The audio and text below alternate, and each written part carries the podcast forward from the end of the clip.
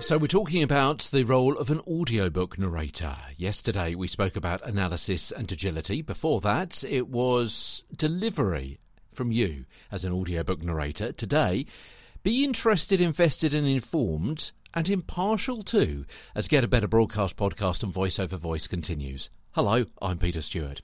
Yeah, be interested, invested, and informed. Only read the genres you enjoy to be more emotionally connected to the text and to draw the listener in. You are the knowledgeable guide on the journey through these characters' lives. Don't mislead the listeners, and even though you may surprise them, you should not be surprised yourself at what happens in the text because you've read it before, haven't you? and be impartial. You're watching the scene from the sidelines. You have a full view. You're telling the listener what you can see from your vantage point. Because of your narrator's role, you may know more than the characters do. Indeed, in your role as narrator, rather than voice actor, you will know how the story ends.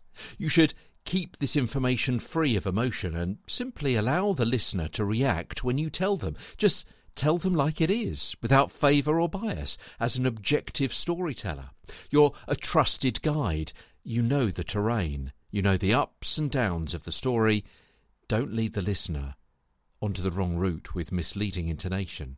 You, as the narrator, are never surprised by what a character does. It's not to say a narrator never shares secrets. Almost inevitably, you'll have access to the character's thoughts and emotions, and may, through the author, share those with the listener, but without taking sides, in an unbiased, balancing act.